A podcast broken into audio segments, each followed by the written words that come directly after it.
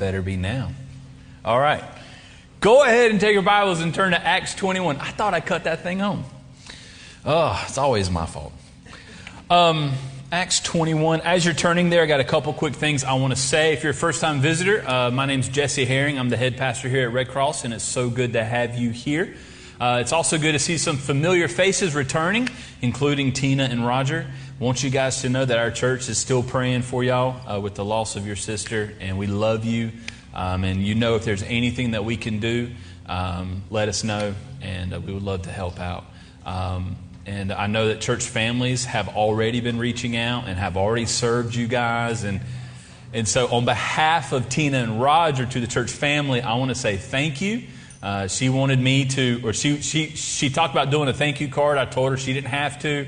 I said, I, will just say something for her, but she wants to say thank you for all those that have called, reached out, delivered meals, uh, and, and, and were praying uh, through this trying time. And so it is so good to be a part of such a loving church family. I do see many people are out on vacation this weekend.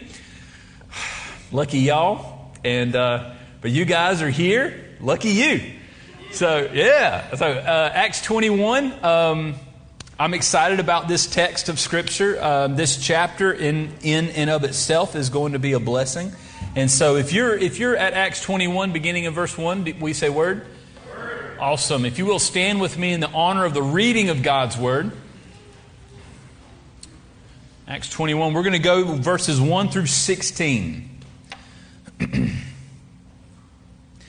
and when we had parted from them and set sail, we came by a straight course to Kos and the next day to Rhodes, and from there to Patara. And having found a ship crossing to Phoenicia, we went aboard and set sail.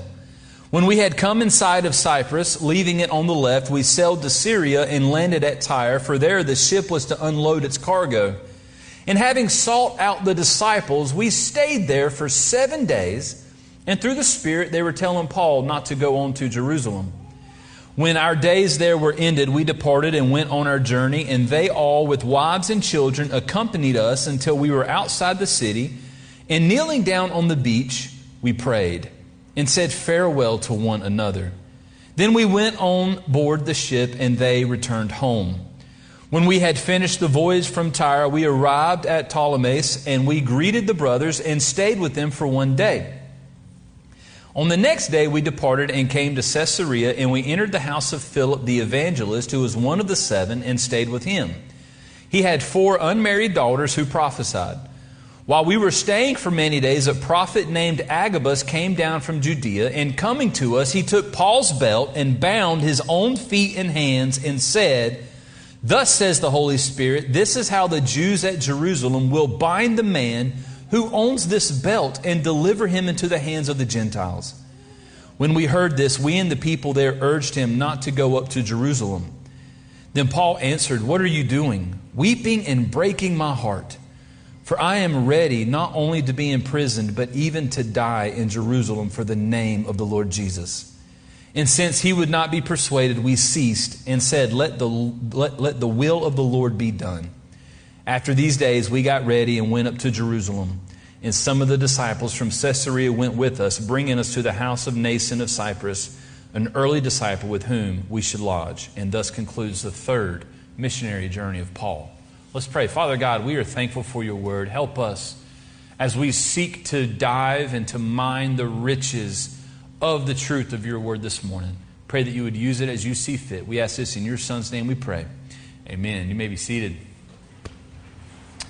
I've mentioned this guy's name before. I highly recommend his autobiography, which you can get on Amazon or Banner of Truth website. But John Paton was a missionary to the New Hebrides. He had served for 10 years as a pastor in Glasgow, Scotland, and he felt a burden and a call to reach the New Hebrides with the gospel. Now, these islands, these islands had cannibalistic people living on them. That is who he was trying to reach. These people who were cannibals. Now, as the, as the story goes, he was trying to raise money and, and he, was, he was receiving opposition everywhere. People were not happy that he was willing to risk his life to go and share the gospel with these cannibals. In fact, one guy in, in the middle of John Paton's speech to a group of people to receive funds, one guy yells out, You will be eaten by cannibals. Well, John Paton responds by saying, I confess to you, if I can but live and die serving and honoring the Lord Jesus, it will make no difference to me whether I am eaten by can- cannibals or eaten by worms. And in the great day, my resurrection body will arise as fair as yours in the likeness of our Redeemer. Wow. I mean, like, if you're going to a place where you're fearful to, to be eaten by other people, I mean, that's a scary thought. Hunted and eaten by people. And this is what you respond with that takes some faith. It takes some conviction and some courage to do that. And how do we know that he may be eaten by cannibals? Missionaries who already went before him had already gone through it, and they died from cannibals. Now, Paton could not be persuaded to stay. In fact, he went to the New Hebrides. We'll talk a little bit more about that at the end of our sermon. But in today's text, we see Paul who is being who's being persuaded by people to not go to Jerusalem. Now, we, we know by looking at prior chapters of the, of, of, of, the book of Acts that, that Paul's journey right now, he's trying to get to Jerusalem. He's got money raised from other churches to help support Christians in Jerusalem who are in need, and he's trying to get there by Pentecost, which is why you see in verses 1 through 16, it's very quick where Paul's staying one night, meeting with some people. Next day, he's leaving, staying a few nights, meet, meeting with some people. Next day, leaving. He's trying to get to Jerusalem. But he's trying, people are trying to persuade him not to go. Why? Because persecution and suffering awaits him in Jerusalem. He, like Paton and many other missionaries, could not be persuaded to stay. Why? Because his heart is for Jesus and for God's will for his life.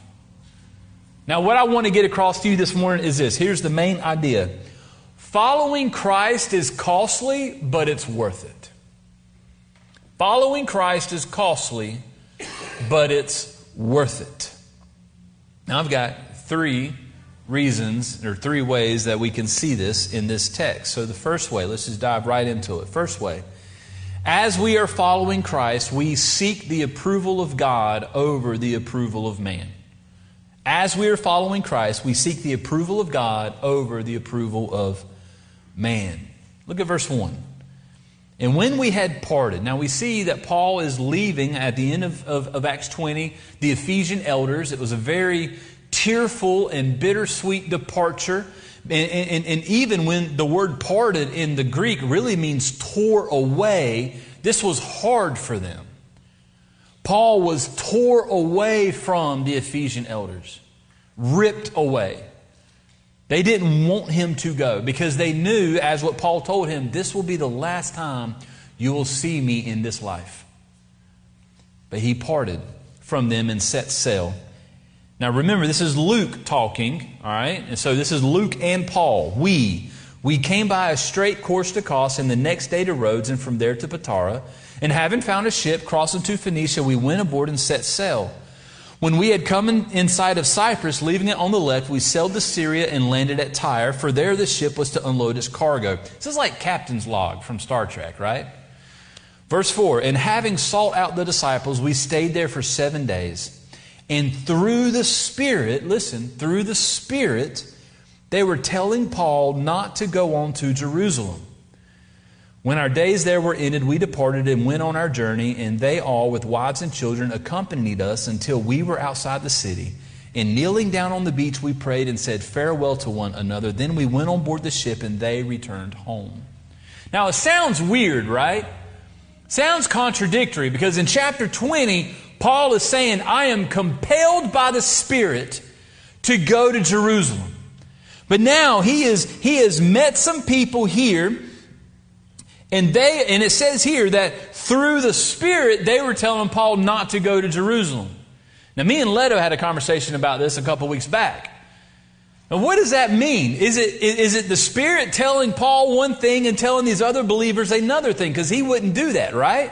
The Spirit would not bring about confusion. It's not what the Spirit does. Uh, I've been I've, I've been told of stories. There was one pastor one time who who had a church member come up to him and said, uh, Hey, Pastor, um, God's been really talking to me lately, and He's been wanting me to let you know that, that your sermons are a little too long. You probably need to cut it about 10 minutes shorter. And the pastor looks at him and he's like, That ain't what God's telling me. God's telling me it should probably go a little longer. But the Spirit does not cause confusion, so why does it seem this is contradictory? What, it, what, what a lot of commentators and scholars and what the text can really show is that these members, the, these, these believers, are, they are being, being told by the Spirit what Paul's going to encounter, and they, through being told what Paul's going to encounter, is trying to tell Paul, don't go. It's dangerous. You're going to lose your life. You're going to suffer don't go. But Paul, in verses 5 and 6, we see that he still goes. In verse 5, they, they have a, a, time where, where they're all kneeling down on the beach and they're praying together and they say farewell to one another, and then he goes on board the ship and they continue going.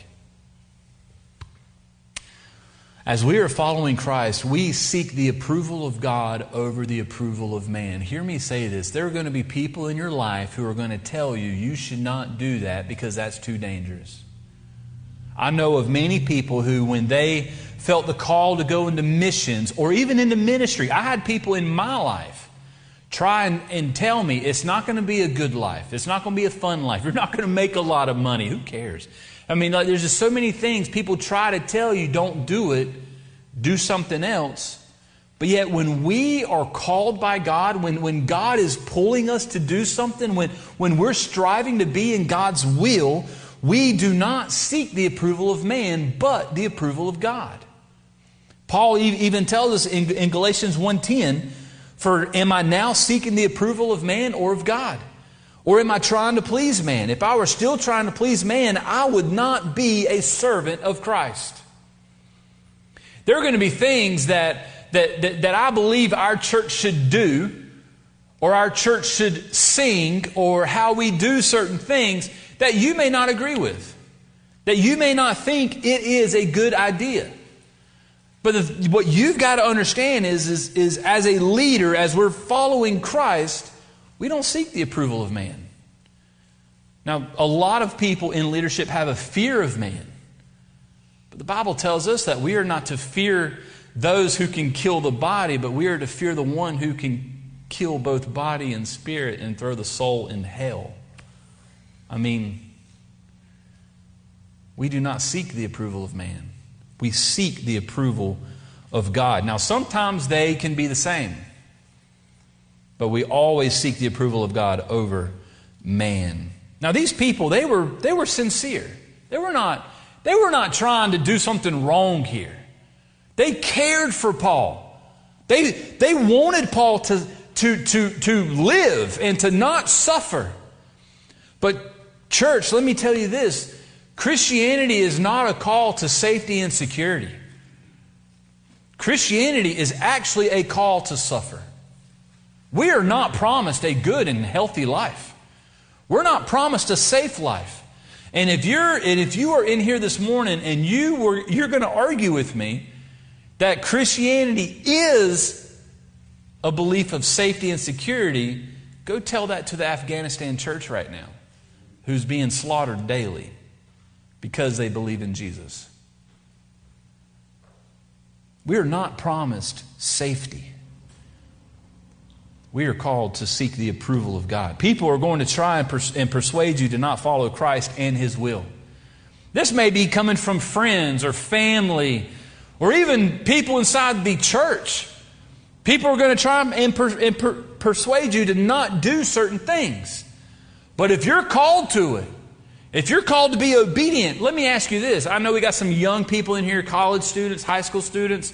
Are you willing to lose friends because you have a desire to obey God more than their approval? I mean, are you willing to give them up for the sake of the approval of God? Because your friends are going to want you to do stuff or persuade you to do stuff that are not Christ like. Too often we want their approval. We want, we, we want their friendship. Too often we want our parents' approval. But the thing is, is we're not called to seek their approval. We're called to seek the approval of God. And hear, me, hear what I'm saying. When I say the approval of God, I'm not talking about salvation. I'm not talking about being obedient to be saved. I'm talking about being faithful and obedient for the glory and the joy of God. What's the phrase John Piper always says? God is most glorified in us when we are most satisfied in Him. We seek His approval in our lives, not the approval of man. So that should be our desire as we follow Christ. That was John Paton's desire. Many people try to talk him out of going to the New Hebrides, but he had a he he had a burden. He wanted to go. He knew he had to. Not only are we called to seek the approval of God, second, as we are following Christ, we seek to obey the Word of God over the Word of man. Not only are we seeking the approval of God, but we seek to obey the Word of God. Look at verse 7. After they had, after they had began sailing again, verse 7, when we had finished the voyage from Tyre, we arrived at Ptolemais and we greeted the brothers and stayed with them for one day. On the next day, we departed and came to Caesarea, and we entered the house of Philip the evangelist, who was one of the seven, and stayed with him. He had four unmarried daughters who prophesied. While we were staying for many days, a prophet named Agabus came down from Judea. And coming to us, he took Paul's belt and bound his own feet and hands and said, Thus says the Holy Spirit. This is how the Jews at Jerusalem will bind the man who owns this belt and deliver him into the hands of the, of the Gentiles. When we heard this, we and the people there urged him not to go up to Jerusalem. Then Paul answered, What are you doing, weeping and breaking my heart? For I am ready not only to be in prison, but even to die in Jerusalem for the name of the Lord Jesus. So Paul encounters another group of believers and the same thing happens. Got Philip the, the evangelist, one of the seven that was called out of the church uh, from Acts 6. And he's got four unmarried daughters who prophesied. Now, women were able to prophesy. I think it was book of Joel that, that said that, that women, men and women, sons and daughters will prophesy. Well, even he meets Agabus, a prophet who gives a prophecy, even shows and acts out this prophecy that the Holy Spirit says you will suffer. Now, the Holy Spirit is not saying don't go because you will suffer. The Holy Spirit is saying you will suffer. Verse 12, when we heard this, we, even Luke, Luke, the daughters, Philip, Agabus, everybody. We and the people there urged him not to go up to Jerusalem. But what does Paul say? What are you doing? Weeping and breaking my heart, for I am not I am ready not only to be prison, but even to die in Jerusalem for the name of the Lord Jesus. Church, we are called to seek to obey the word of God over the word of man. Man will try and tell us how we should live our lives. Man will try and tell you, you should not do that. I mean, we live in, in, in a world in which we are called to be tolerant of all things. But yet, the Bible tells us that we are to love people But more than we love people, we are to love Christ. We are to seek holiness. We are to stand against the culture when the culture stands against God's word.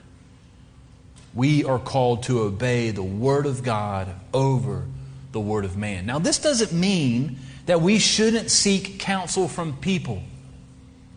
I am constantly seeking counsel from other pastors. And I'm thankful for, for, for, for men in my life who have pastored longer than I have. They've been through more than I have. There, there is help, there is a benefit in seeking counsel from people.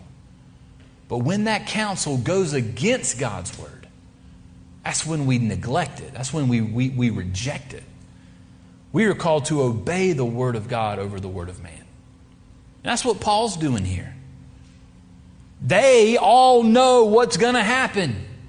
You're going to suffer.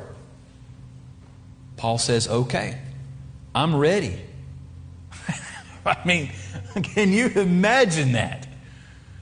A lot of us, we deal with anxiety, fear of the future because we don't even know what's coming. We're, we're uncertain of the future. But Paul's being told what's coming. You're going to suffer. Okay, bring it on. Why are you willing to do that, Paul? Why are you willing to suffer? Why are you willing to go into a city knowing that you're going to be bound and chained up? Because for me to live as Christ and to die as gain. Because there's nothing that I seek more in this life than to know Christ there's nothing greater in this life than Jesus. This is why Paul seeks to obey the Word of God over the Word of man.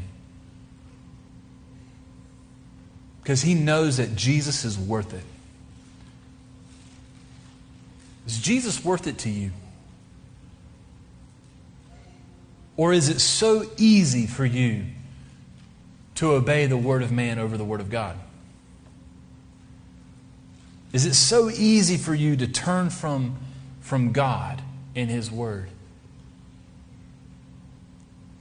And I would say the reason why is because you don't see Christ as true treasure. He's worth it. And I know I've mentioned it already in this sermon, but the church in Afghanistan, the suffering that they're going through right now,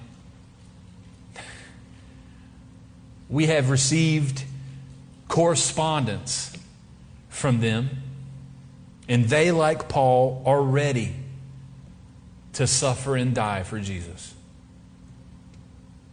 Because they see Christ as worth it. But for us in America, when times get hard and people start freaking out over what are they going to do to believers, I mean, I remember when the same sex marriage issue got voted in in the, in the Supreme Court and the Twitter sphere went nuts. What's going to happen with the church? What's going to happen with the people? Where's our freedom at now? Let me tell you, God's word does not promise us freedom in this world. The only freedom we get is freedom from our sin, and that's the best freedom we can have. Bring on the chains. We are no longer shackled to our sin and shame. Christ has set us free from it. Bring on imprisonment because we no longer are going to face the imprisonment of death and hell. We are set free from that because Christ has defeated it on our behalf. We should be a people who strive to be obedient to the Word of God over the Word of man. Because what, is, what does Romans 8 tell us? What can man do to us? If God is for us, who can be against us?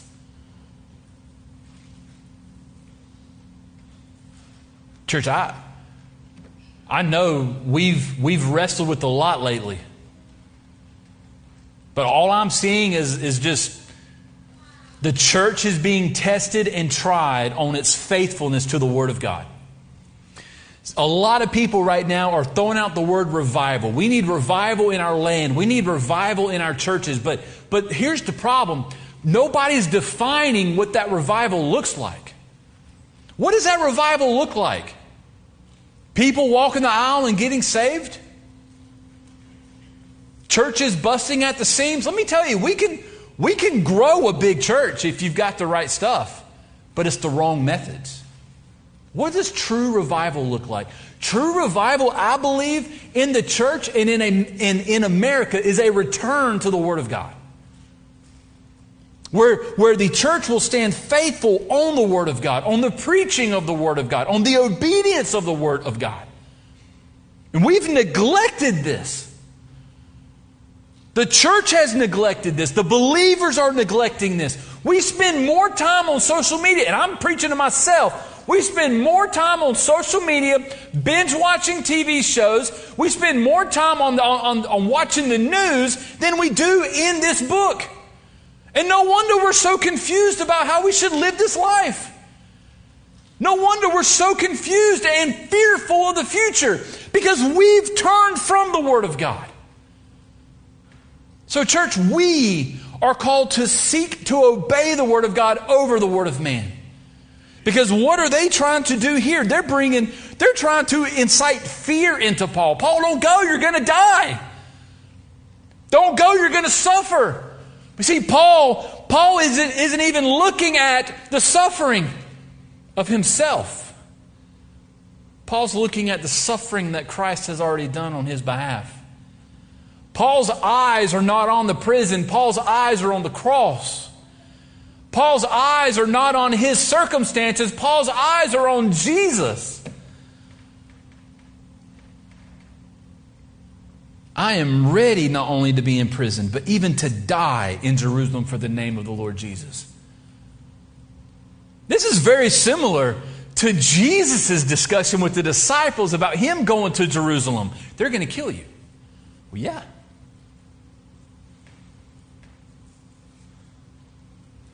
Church, we should seek to obey the Word of God over the Word of man. John Piper once said, when all these pastors, that these celebrity pastors, we got all these people we listen to. I know you guys got several people. Um, I've visited some some uh, shut-ins, and we've offered DVDs and CDs of our services, and they're like, "Nah, I'm okay. I got Charles Stanley," and I was like, I mean, I, yeah, I mean, okay, you know how I feel now, but no. Um, but uh, we've got these preachers and these pastors that we look up to. I know y'all do. I do. I've got preachers and pastors in my life that I look, look I, I look up to. I listen to often. But when these guys are gone and done away with, and when these books that keep coming out are done and we no longer have them, the only thing we're going to have is this Bible. And we need to know it. We need to master it. Because there's going to come a day where it may even be illegal for us to even have a Bible. When we were at Myrtle Beach a couple years ago, we, we were walking around town. Me, me and Leto decided to walk around when everybody was sharing the gospel with people, and, and we had to go hunt down a Bible at the, at the hotel, and we were trying to find the homeless guy that we, we were going to give it to. We couldn't find him. But we ended up running into this lady who was from, was she from Asia or China? China which is in Asia, right? Is that what you're laughing about? China. Um, I'm a preacher, guys. Um, and so, but when we gave it to her, because she, she just heard the gospel, Leto, had, Leto shared it with her, and we gave her the Bible. And then as we were walking away, she said, she said she was going back to China here in the next week or, or so. My question was, is, is she going to be able to carry that through customs? I don't know. I, I, I think, I don't think you can carry a Bible through customs in China. I'm not 100% sure, but there are countries across this world where having this book is illegal. It's, it's illegal. That's amazing. We have it. We have it in, in, in, in abundance. I mean, I can, I can find Bibles for days and we have translations galore. And we can read it whenever and however. It's on our phones. And yet, we neglect it. Are you hungry for it? we, seek, we should seek to obey the Word of God over the Word of man. Number three, finally, number three, as we're following Christ, not only should we seek the approval of God, not only should we seek to obey the Word of God, but thirdly, as we're following Christ, we value Christ over our own lives. We value Christ over our own lives. Verse 13 Then Paul answered, What are you doing, weeping and breaking my heart? For I am ready not only to be in prison, but even to die in Jerusalem for the name of the Lord Jesus. And since he would not be persuaded, we ceased and said, Let the will of the Lord be done. After these days, we got ready and went up to Jerusalem, and some of the disciples from Caesarea went with us, bringing us to the house of Mnason of Cyprus, an early disciple with whom we should lodge. He's going to Jerusalem, being warned countless times you're going to suffer. A couple weeks ago, we looked at Acts 20, verse 24. Paul said, But I do not account my life as of any value, nor as precious to myself, if only I may finish my course in the ministry that I received from the Lord Jesus to testify to the gospel of the grace of God. Paul values Christ over his own life. No matter what suffering comes, no matter what imprisonment comes, no matter what the future holds, Christ is worth more than any of that. We don't know what our future holds, church. We don't even know if we'll be here next week. Our lives are short. Bible tells us they're a vapor, they're a mist. And a lot of times we get so consumed with the uncertain future we get anxious and depressed and we worry and worry and worry. See, Paul, Paul did not look at the uncertain future. Paul looked to Christ. And again, I think of the church in Afghanistan. They, they are valuing Christ more than their own lives. Did you know that right now, right now, in the midst of suffering, persecution, even this church being slaughtered, the underground church in Afghanistan is growing. It's growing. The church in America is dying.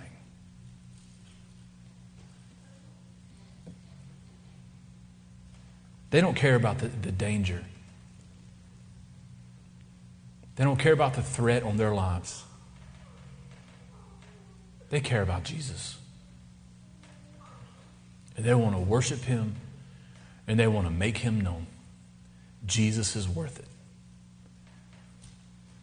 They're risking their lives going to church, gathering together. They're risking their lives knowing that if they get caught gathering together, worshiping Jesus, they will die. This is not a we're going to imprison you. This is not a we're going to handcuff you and put you on trial. The Taliban are killing Christians in Afghanistan.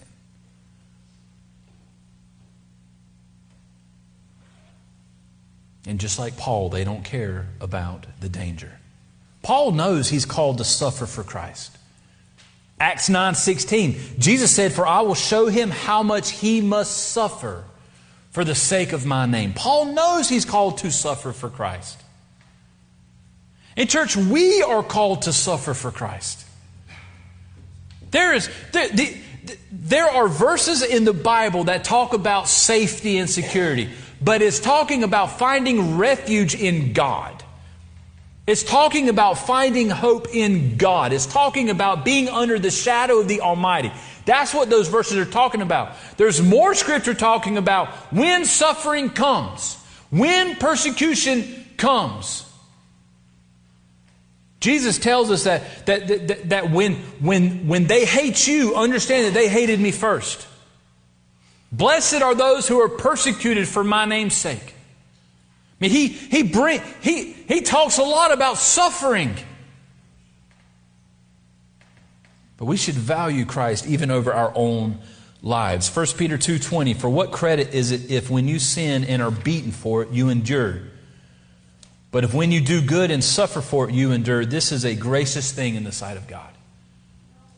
Paul's not going to be imprisoned for sin. Paul's not going to be in prison for doing something against God's word. Paul's going to be beaten and bruised and suffer and shackled for sharing the gospel. And we're afraid to share the gospel with people because we're afraid that their words are going to hurt our feelings.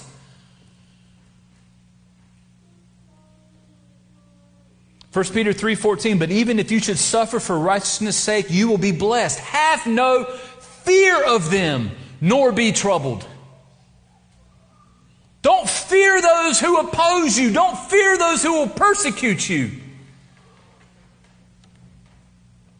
1 Peter 4:16 Yet if anyone suffers as a Christian let him not be ashamed but let him glorify God in, in that name We're called to value Christ over our own lives. We're called to suffer for righteousness' sake.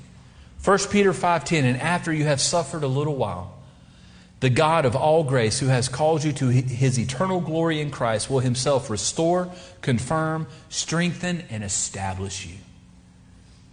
Church, we're going to suffer. We're going to go through storms within our lives in which suffering comes. Whether that suffering is from disease or loss of loved one or or uh, fatal accident, when that suffering comes because of health issues or, or lack of income or whatever that suffering may be, understand, understand that Christ is still worth more than anything that this life has to offer, whether it is good or bad.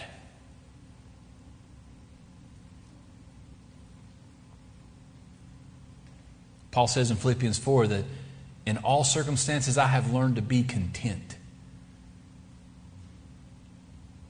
If anyone is, is in Christ, he is a. I'm sorry. Understand, church, even in suffering,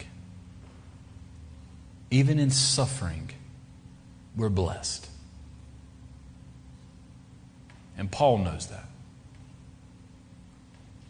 Paul knows that.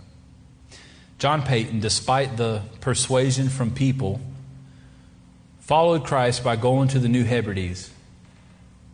And he suffered. Ended up losing a child, lost his wife, lost missionary friends, had his life threatened on a daily basis. One of the most interesting out of the autobiography was there was one of the one of the cannibals had, a, had an armed um, gun, rifle, to his back, and finger on the trigger, ready to go, and walked around with John Paton the entire day with a gun to him. As Paton shared the gospel with him, as Paton farmed, as Paton worked, as he met with other people, as he ate for the whole day, this guy had a gun to his back.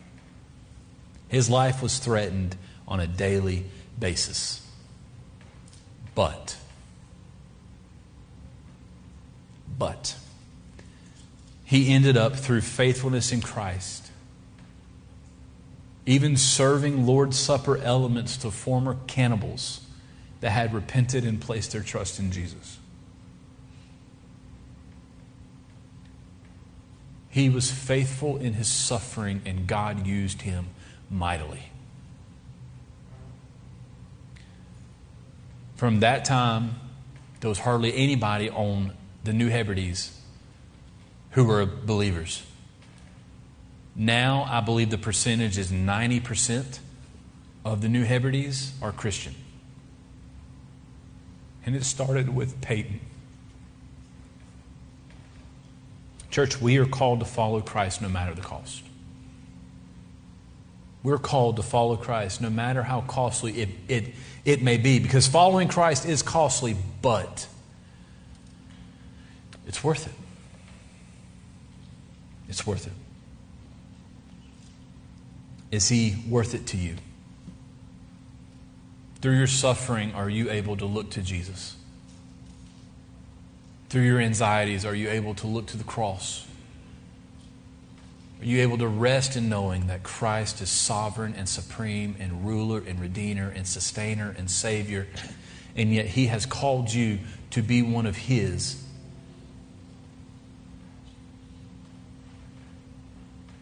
Are you willing to suffer for that? I pray you are. Because he suffered for you. Let's pray. Father God, you are, you are so good.